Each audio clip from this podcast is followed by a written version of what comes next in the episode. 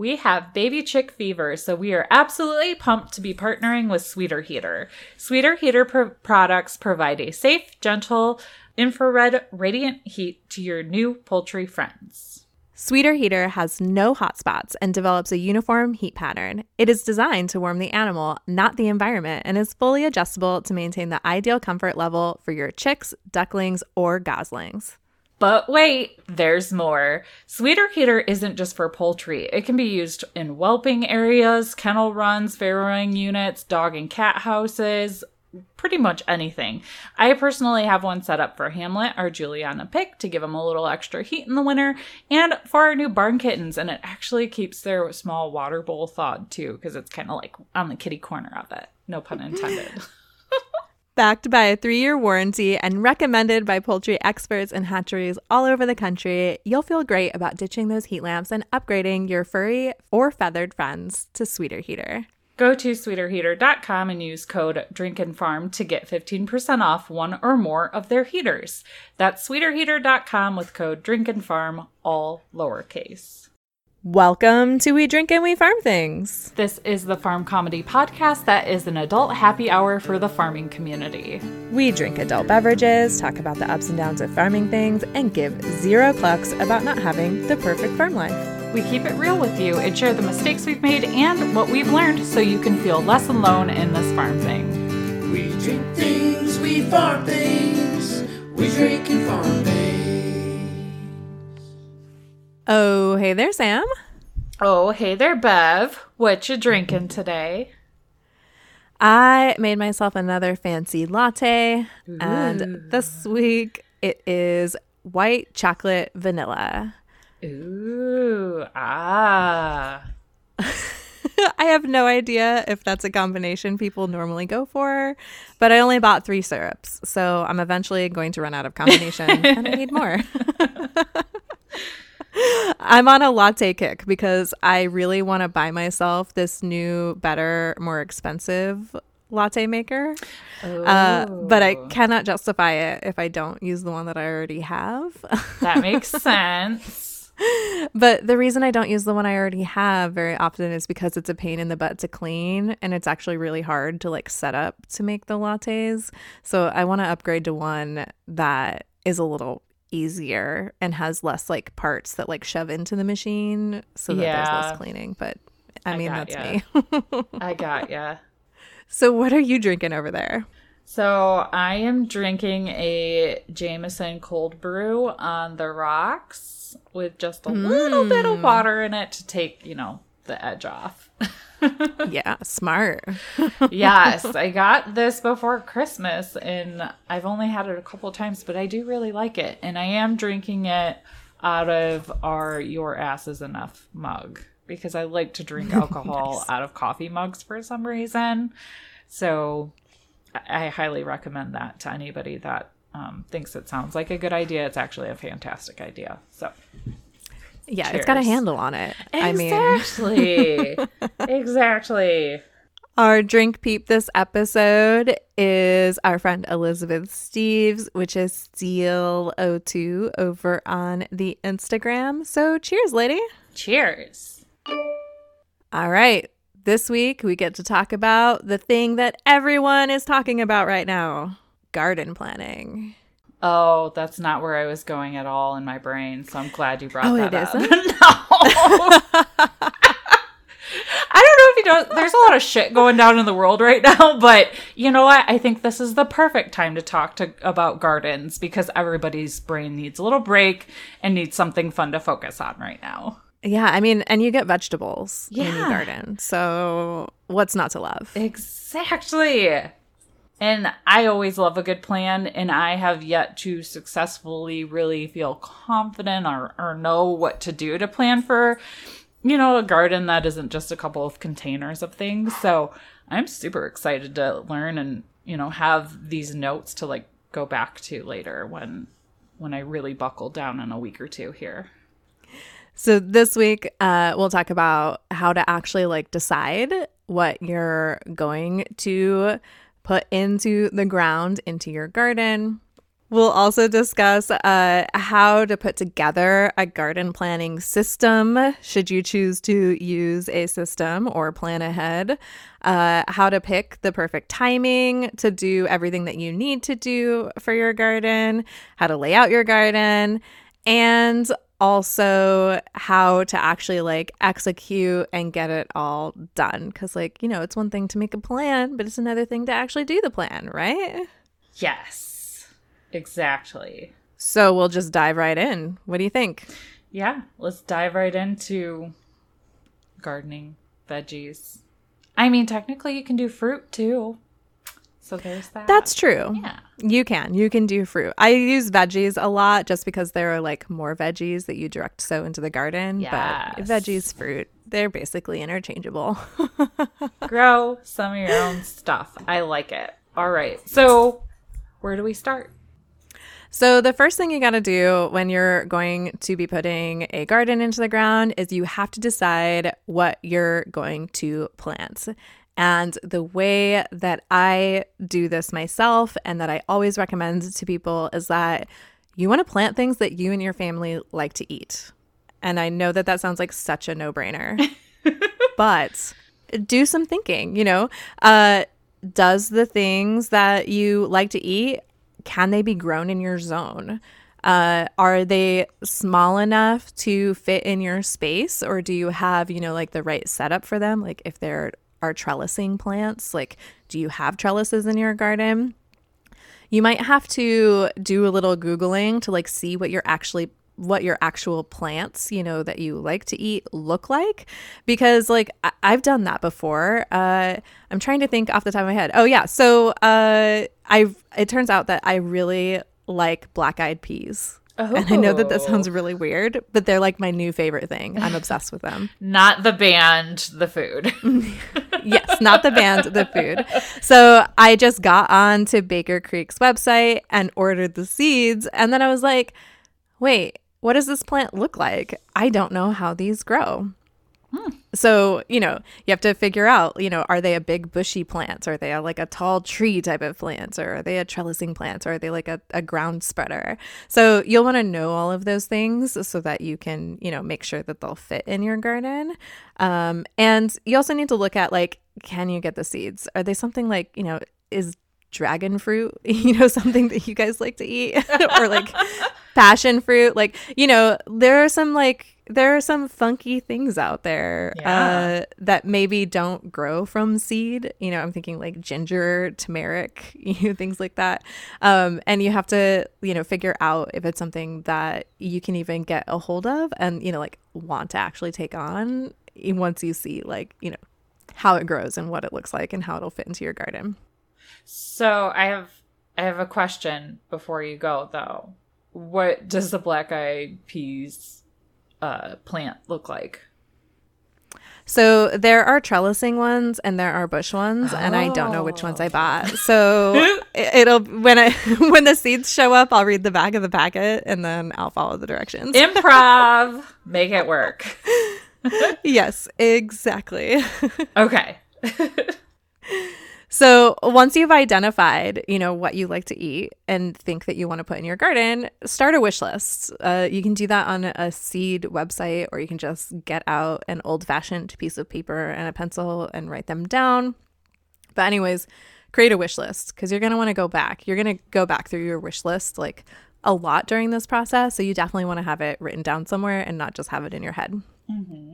The other way that I decide what things we're going to plant is I think of all of the ingredients that are in our go to weeknight recipes. So, uh, like one of our favorite recipes that my family really loves is this uh, recipe that we got from Blue Apron. It's called spaghetti bolognese.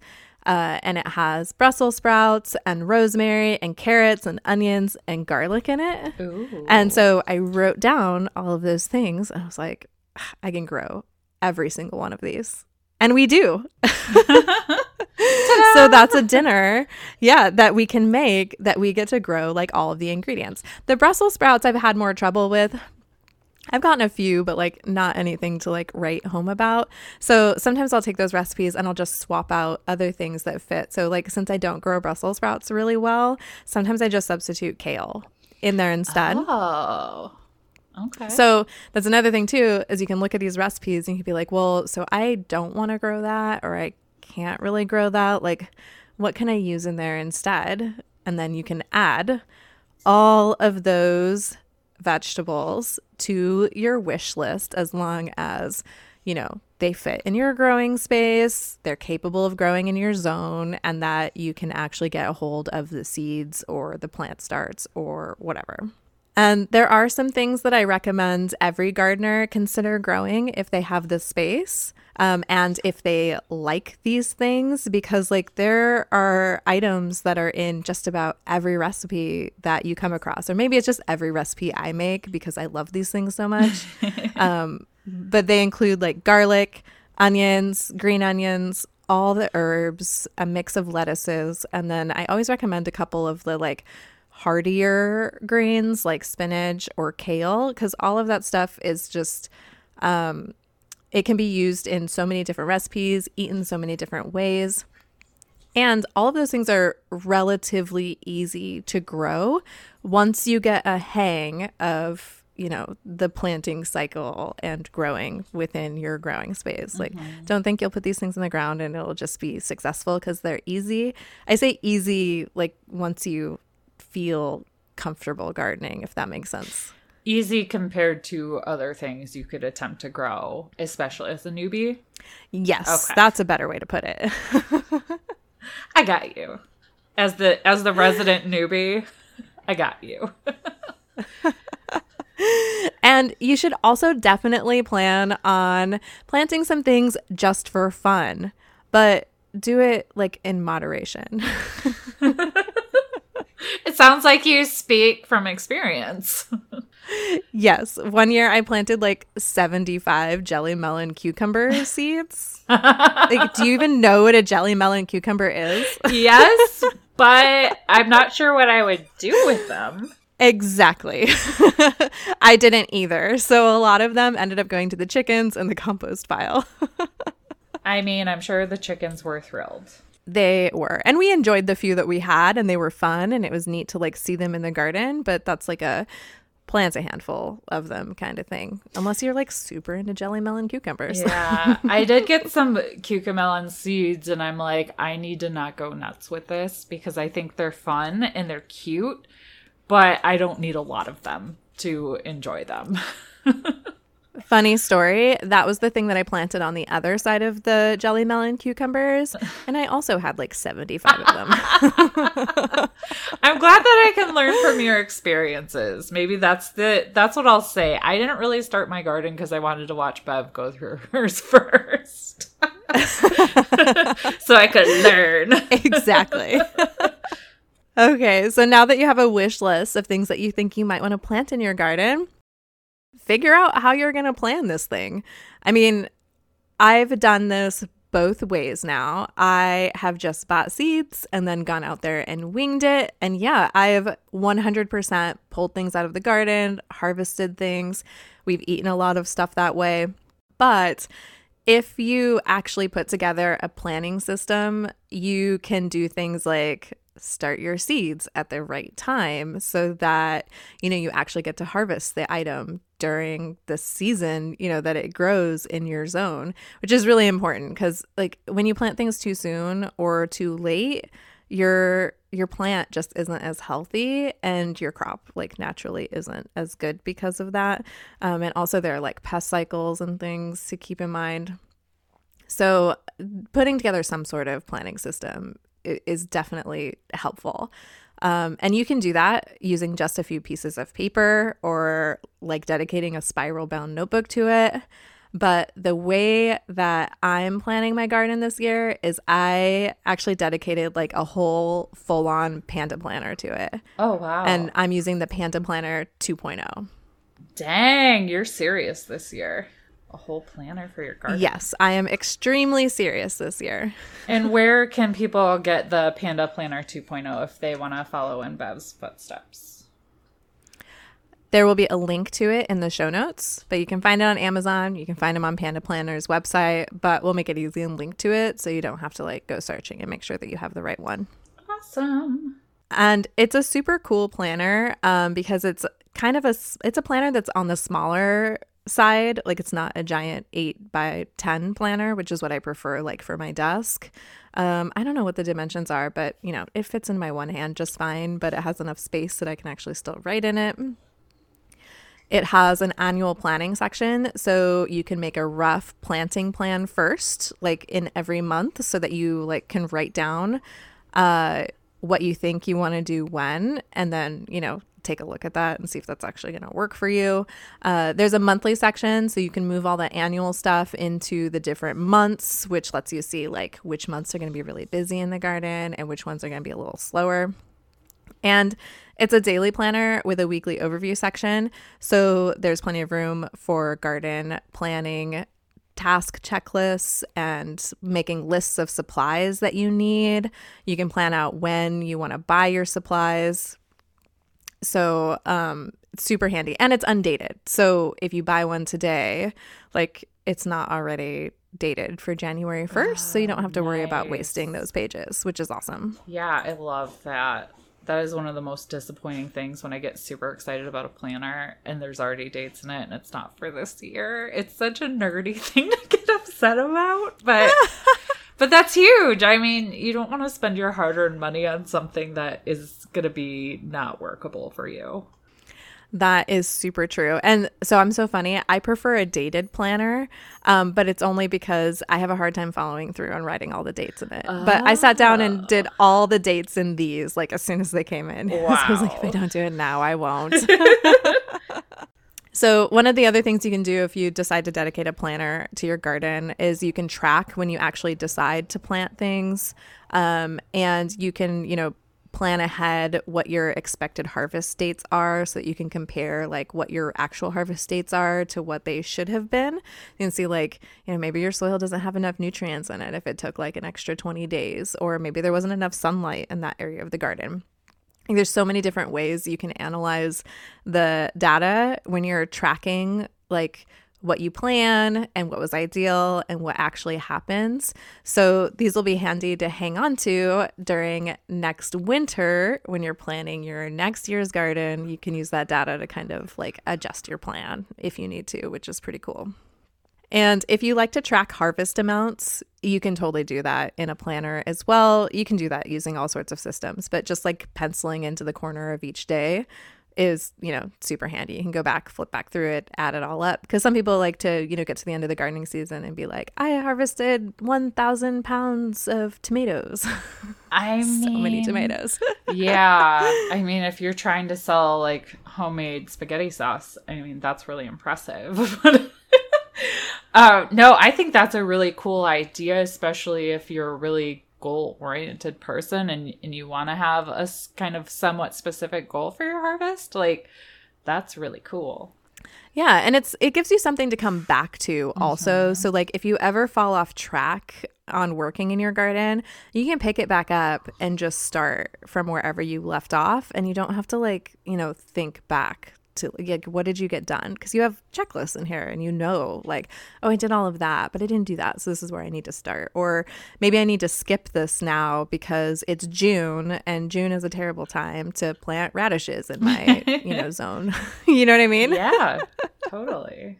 So, the next step in your garden planning adventure is you need to plan your timing for when you're going to do everything in your garden. And this is where I epically failed last year and had a pumpkin growing in like November. Spoiler, it did not survive. Truth be told, I epically fail at this every year. So, when I went through this exercise and I actually wrote down when I was going to do everything in my planner, I was like, I have been putting in my garden months too late in my zone. Oh my gosh. Oh no. So, this is incredibly valuable. So, what you're going to want to do is um, I used almanac.com's garden planning by zip code tool. There will be a link to it in the show notes. It's at almanac.com slash gardening slash planting dash calendar. just go to the show notes. It's way easier than trying to remember all that. Um, but what it does is it gives you a list. You put in your zip code, and it gives you a list of all of the major vegetables and fruits that people like to plant. And it tells you when you should start your seeds if you're going to start your seeds in pots early. It tells you when to transplant those starts. And it tells you when to direct sow the seeds into the garden. And the date that they give you, they give you a range of ideal dates, um, but they give you the first date that you can possibly do it. So, what I did in my planner is I wrote down the first date that you could possibly do it because then I knew that if I was able to get that done within a window of a few weeks after that, I was going to be good. And if you like to garden by the moon phases, which we actually did a whole episode about that, and we'll link to it in the show notes, it's an old one and it was super fun. Um, then those dates are in that tool as well. So, after you start listing out all of your ideal planting dates for everything that you want to put in your garden, uh, you're going to notice that some days are super huge. And I'll give you an example. Okay. In my garden on March 1st, I have to, or I, I shouldn't say I have to, I get to, there you go. I get to direct sow uh, radishes into the garden. But then I also get to go into the greenhouse and start basil, broccoli, Brussels sprouts, cabbage, cauliflower, kale, loofah, and tomato seeds. Oh, snap. Like, that's a lot in one day. Yeah. So, what I did is I actually flipped to those days in the monthly section of my planner and I marked those as days that I was going to take as PTO so that I could actually like get all of that gardening stuff done that I wanted to. Oh, good idea. But if you don't have a lot of PTO time or you don't want to use it in the garden, totally understandable. You can just push all of that stuff to the next available weekend. So, like, for example, I think March 1st is a Monday.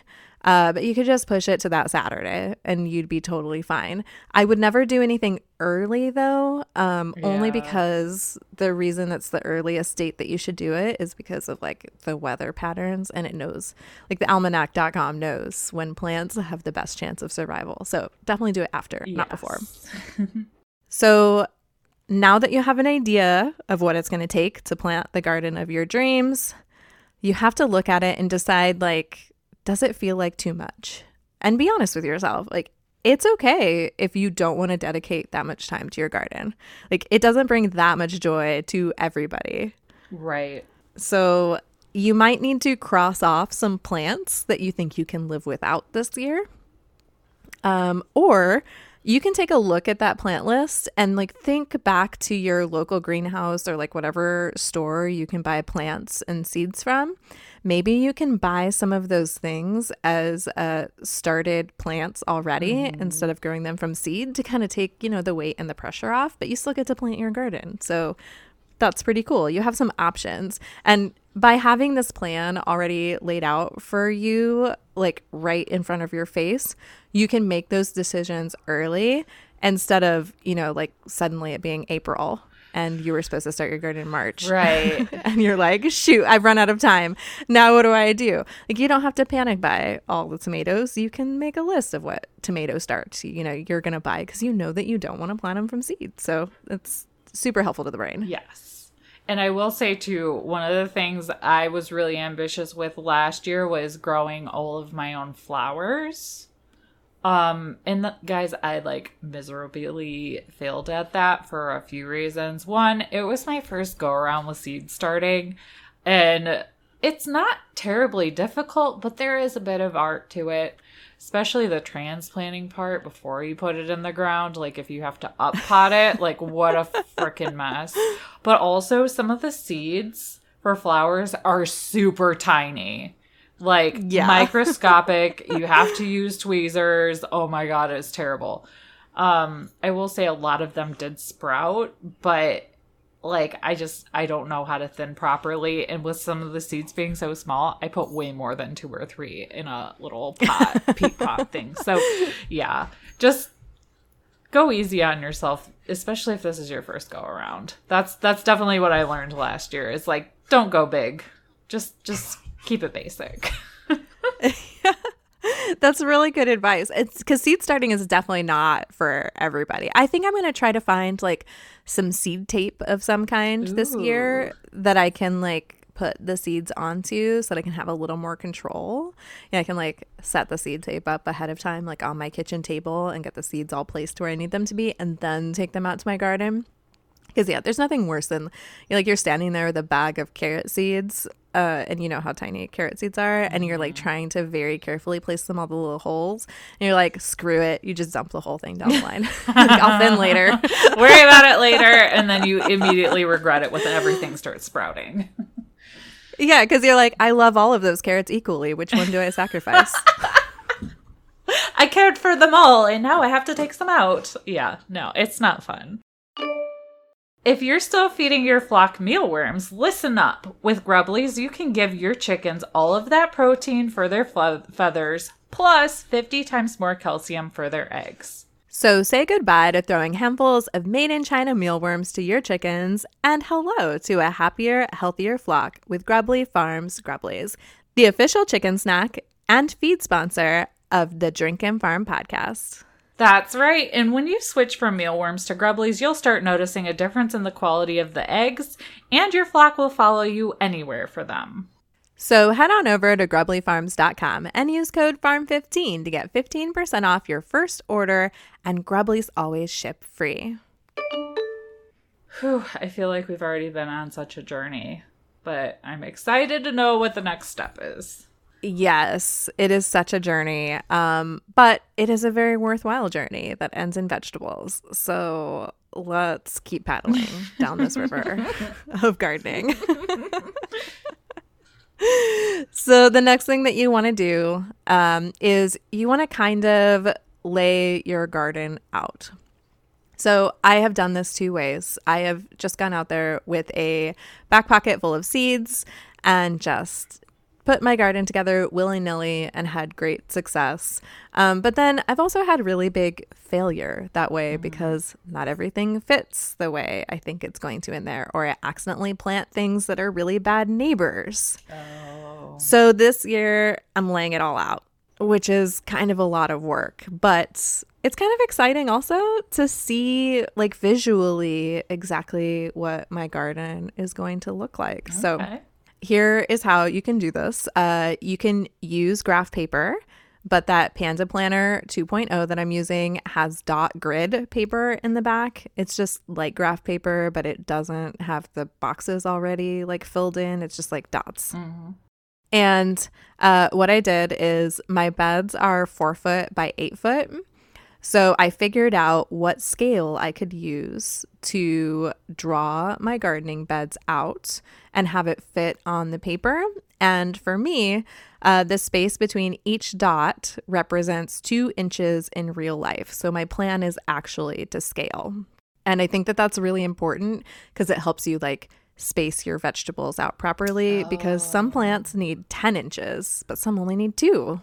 And you know, you don't want to waste space, but you also don't want to overcrowd everything because that equals disease and pest problems. So, uh, like I said already, you want to ensure that when you're putting plants down um, on your graph paper, that you're planting good neighbors together. Uh, there are a bunch of books that can tell you all about companion planting, but I find that like I'll pick up the seed packets that I think I want to go together, and I'll just do a, go- a quick like Google search, like what's a good neighbor for onions or what's a good neighbor for basil. And you'll get the list right away so you can take the seed packets out that you know you definitely don't want to plant together in that bed. And it makes it super quick. Um, when you lay your garden out you'll also be able to make sure that you have space for all of the plants that are on your wish list because you might have to cross some off. And you can also make sure that you don't order too many seeds of one thing because, like, how many times have you been like, oh, I really want to plant green beans this year? I really like green beans. I'm going to order 10 packages of that. And then you get the packages in, and each one has like a 100 seeds. and you're like, oh my God, I'll never plant a thousand green bean plants. Like, don't waste your money. Don't hoard the seeds. Just, you know, grab what you need. And maybe it's had extra because like plants will die or some some seeds don't germinate. Um, but the back of seed packets usually actually tell you, and the websites usually tell you what the expected germination rate is of that seed packet. Um, because the big seed companies always test their germination rates before they release the seeds for the year. So you can usually find that information. So you'll know, like, if it has a really low germination rate, you want to order a bunch of extras. But if it's really high, you don't need to. So, when you lay your garden out, you can decide if you're going to work through like the season one bed at a time. So, I'll give you an example. The first bed that I'm starting has radishes, arugula, spinach, carrots, chives, and onions in it. And I have everything laid out so that I can direct sow um, all of those things, you know, like when I want to work in that area of the bed and it'll all fit nicely. Everything is a nice neighbor. And it actually looks really pretty on my paper. I'm pretty happy with it. or you can decide if um, you want to focus on planting main crops and trap crops ac- appropriately. So uh, I'll give you an example. Um, like cabbages or uh, plants that are in the cabbage family, uh, they tend to be really susceptible to cabbage worms. But there are crops out there that will attract the cabbage worms and their moths. So basically, what you're doing is you're planting that crop to attract the cabbage worms and the moths to it, and they destroy that crop instead of your cabbages. And then that's basically just like a throwaway. You're not going to get to harvest that. Um, but you know that you're protecting your other ones from uh, ending up with those pests. Now, you're probably still going to end up with a few cabbage worms that way because like they're going to figure it out. Oh, wait, we like this cabbage thing better. but you won't end up with quite as many. So there's a ton of different ways to handle pests. And we've talked about that um, in other episodes. I'm sure we'll do more future episodes about pests, but that is one method that you can use for laying out your garden. Uh, or you can work to fill each bed throughout the whole gardening season, and you can create microclimates within your garden that are ideal for certain plants. So, uh, arugula is a cool weather plant. It doesn't like June and July very much, but if you plant it early and it gets to maturity date, um, and then you plant taller, shadier things around it after it's gotten to that date or gotten to that size. Um, you can usually get arugula to last longer because it's being protected from the hot sun. And then you can keep enjoying that longer. Whereas if it was like just out in the open in the garden and getting the July sun all day, it'd be kind of gross and yucky and, you know, not very good. So that's another way that you can set up your garden. There's so many options. Gardening is so fun. and arugula is your spirit lettuce, correct? Yes, it is. Yes, I use it in a lot of examples. Fun fact I'm still pulling arugula out of my garden and it's January. Wow. it's starting it's it's starting to get there though. We've had several several freezes, so it's getting a little rough, but I just ate some last night and it was still good enough, so I'm going to let it keep going as long as I can. Heck yeah. All right, we're starting to get close to the end, which is really exciting. Um, the next step is you need to make your supply list. So look at your wish list. What seeds do you need that you actually have the space and the time to plant? Uh, it's time to order them, or you can make a plan and a budget to order them. That is totally up to you. But right around now in January, I think is a good time to be picking up and ordering seeds um, because you have a better chance at getting the seeds that you want. Mm-hmm the later in the season it gets, the more likely that they might be out of stock and you might have to go with a different variety. And you also need to make lists of what you need to make it happen. So, if you're starting seeds indoors in February, you need heat mats, grow lights, pots, soil, trays, you know, all of the good seed starting things. Um, but if you're just going to direct sow, you need to just worry about making sure that your garden beds are prepped. You know, they have enough soil, you got mulch, you know, all of that stuff. So uh, you want to make sure that you've got those things listed out so you know when you need to have those things by and what exactly you need so you can plan ahead. And uh, if you're a ninja planner like I am, you can pencil like the exact dates you want to order things into your calendar and add them into your daily task list. So it's going to hang around until I check it off, which means it'll get done. And the last but not least part is you have to execute on your plan. Ugh. And that's the hardest part. Yeah, that's that's definitely where I struggled in a few spots last year was like it was either during the execution or the transition periods within the process where you have to go from one phase like seed starting to up potting or to actually putting it in the ground. It's definitely where I was on the struggle bus. Well, it's important to know like, A, you're not alone on that. I think that those transition periods are the hardest part because usually during transition periods, it's when the weather is changing. So there's a lot of other shit to do on the farm during that time too. For sure. So that's why one of the reasons why a planner really helps me. Like I can look ahead and I'm like, oh, baby goats are due that week. That's probably not a week to do that. I need to either do that before or after. You know what I mean? Yeah. yes. But also know that your plan is just not going to go off without any hiccups. It's impossible. You're going to run into trouble. But when you can look at your plan and you know when you were supposed to do something, if the window has just passed too far, like you can stop expending brain energy towards that and just move on and go to the next spot in your plan. Um, I think that that's super helpful because then you don't have to dwell on mm-hmm. the things like, sh- can I still do this? Like, should I still do this? Like, no, you can see very clearly that it's too far gone. So it's time to just move on and do the next thing. So you can get back on track like really easily if you have a plan and my brain just works so much better under those circumstances. Um, and also, don't get stuck on trying to make it perfect. Your garden's not going to be perfect no matter how much you plan for it. exactly. There's going to be spots where disease happens, where pests happen. Um, you know, if you take a few weeks from the garden because you find that it's just gotten, you know, like too exhausting, take those weeks and come back to it.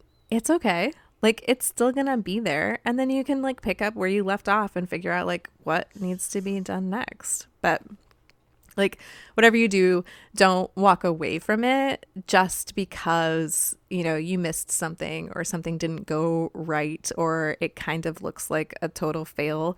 I'll tell you right now, you never fail in the garden. Like you either figure out what you uh, like you either figure out that what you did worked and it was right or you figure out what not to do next year in your garden for sure. Yes. and the last thing that I'll let everybody know is that copies of my planner pages are up on our Patreon, and that is over at patreon.com slash drink and farm. Every Patreon level has access to them. So if you're in zone six, you can just print off my pa- planner pages and use them. You don't have to make your own plan, which I think is pretty cool. yeah.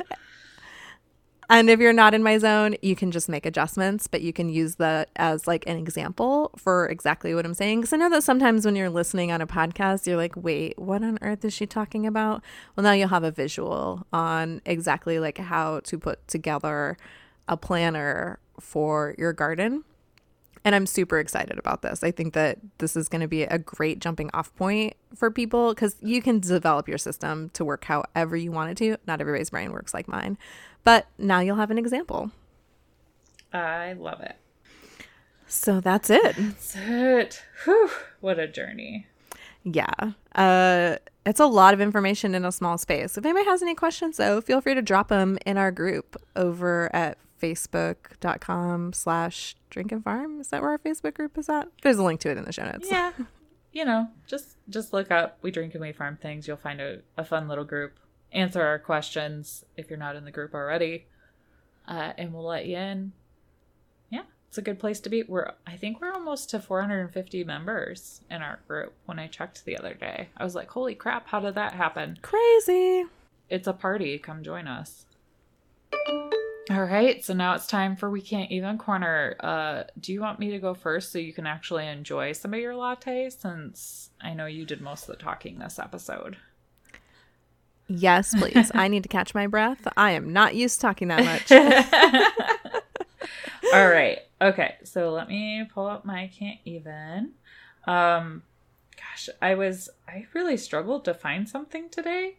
Um man, the news is just really a downer cuz I I'll sometimes I'll just google like funny animal news and like not so funny stuff comes up. But I found this one interesting. Oh, no. Um so this is from the irishpost.com. Um, and the headline is Irish surfer, which I didn't know people in Ireland surfed, but I guess it makes sense. Learn something new every day. Um, Surrounded by water. right, but it's like a cold and dreary place. Like you think Hawaii, you're like, yeah, surfing. California, surfing. Ireland, drinking. Um, and when I went to Ireland, I did not see anybody surfing, but it was also March, so that might be why. oh yeah. But you know, maybe maybe there are people that surf because this article is from January 8th and it says Irish surfer saves sheep from drowning after it falls from clifftop in County Clare. Oh my gosh. Yes. So I'm going to read parts of this article. Um the surfer, who has been named as 29 year old Johnny Casey, was surfing the waves yesterday when he noticed a sheep who was fallen from the cliff top had become marooned on a ledge in the rough seas. Um, when the tide started to come in, there was a real danger the sheep could have been swept into the sea and drowned. And so the surfer happened to know the family who owned the farm on the cliffs. Um, so he went and let them know that one of the sheep had gone off the cliffs. Um, and so what they did was they waded through the rock pools and the uh, they got to the sheep and she was so tired that she couldn't walk. So they picked her up um, and walked her back across the reef. Um, obviously, everybody that helped got very wet from that activity. Um, But eventually they made it back to safety. Um, and he tied a rope to the animal and escorted her back to town where a tractor was waiting to transport her home. Apparently, he got some funny looks. Um, and he did think, how did I get involved in this? But he did save a sweet, innocent little lost sheep and brought her home. And so that kind of felt like a very crazy story, but um, had a good ending. So I thought it was appropriate for Can't Even this week. Oh my gosh. I love it so much. Yeah, it's so cute. The little sheep. I think it's just a stock photo. Oh no, there is a legitimate photo. Um, it looks like it's from Instagram of this guy with the sheep.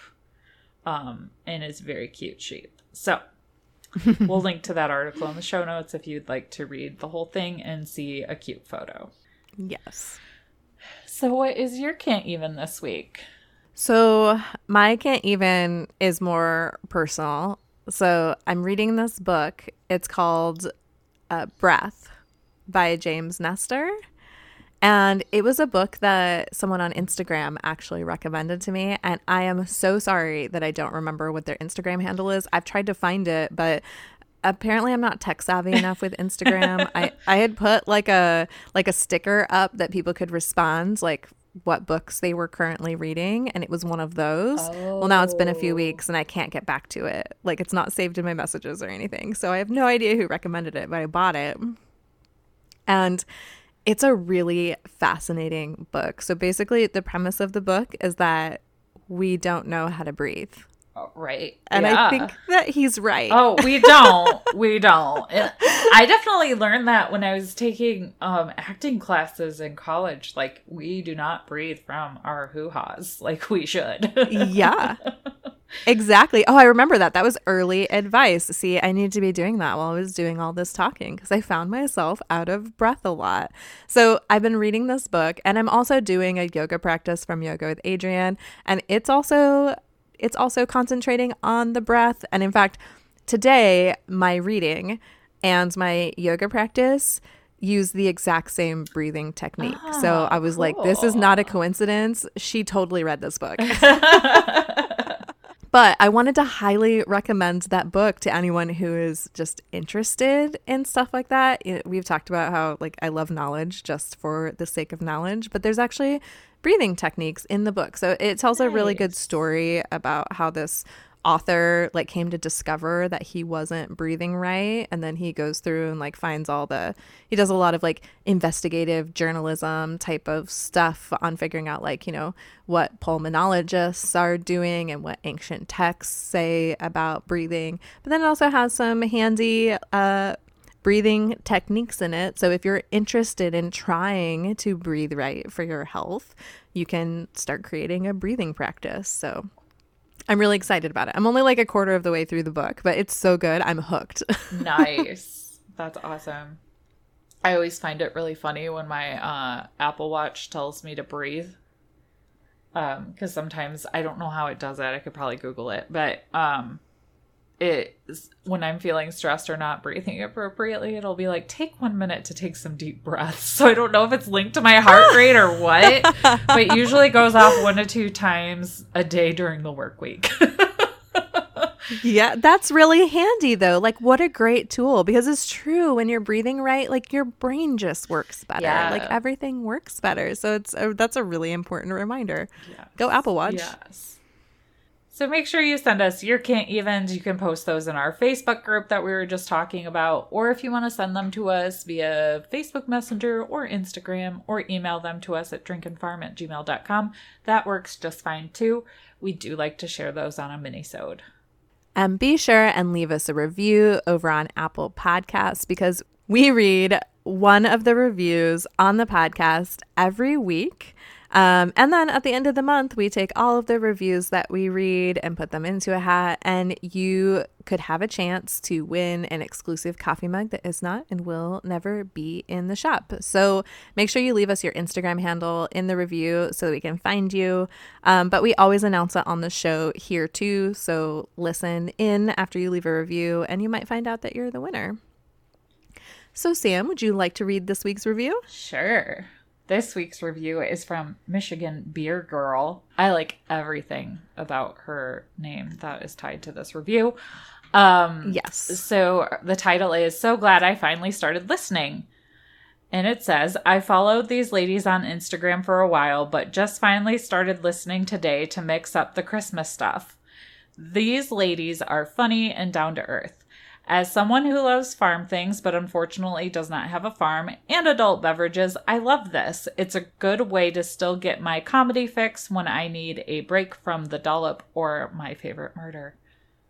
Well, thank you. There's so many nice little compliments in there. We appreciate it. There are. And the fact that people will listen to My Favorite Murder and our podcast and like our podcast too is like the greatest compliment ever. Uh, yeah. When I need a break from my favorite murder, I go to Drink and Farm. Um, excuse me, what? That's amazing. it is. It's pretty great. Yeah. So, just a few housekeeping things. Make sure you hit the subscribe button and download the episode when you listen because this helps more people like you find us. And do us a favor and share this episode over on Instagram in your stories in any fashion that you would like. Tag us at Drink and Farm. We'll send you a promo code that is good for our merch shop. And make sure you take a look at the show notes to find links in the articles we discussed, a survey to tell us how we're doing. You'll be able to find our social media there and check out our merch shop. That's right. And there'll be a links to a bunch of the things that we discussed on the episode that will be useful for planning your garden. Yes. So that's it, guys. Yeah, thanks for joining us. We cannot wait to see your gardens. Be sure and tag us in them and share them over in our Facebook group because seriously, gardens are our jam. Yes. And if you have any questions based on today's episode, you can always call us. The phone number to our voicemail will be in the uh, show notes. If you want to verbally ask those, you can also email them to us.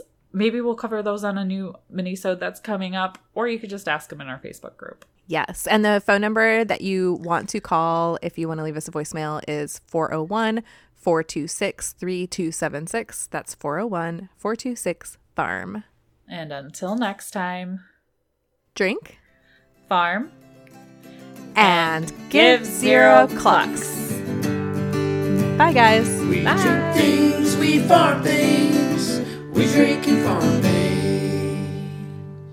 If you thought that First Saturday Lime was just for outdoor, warm weather use, we have some news for you.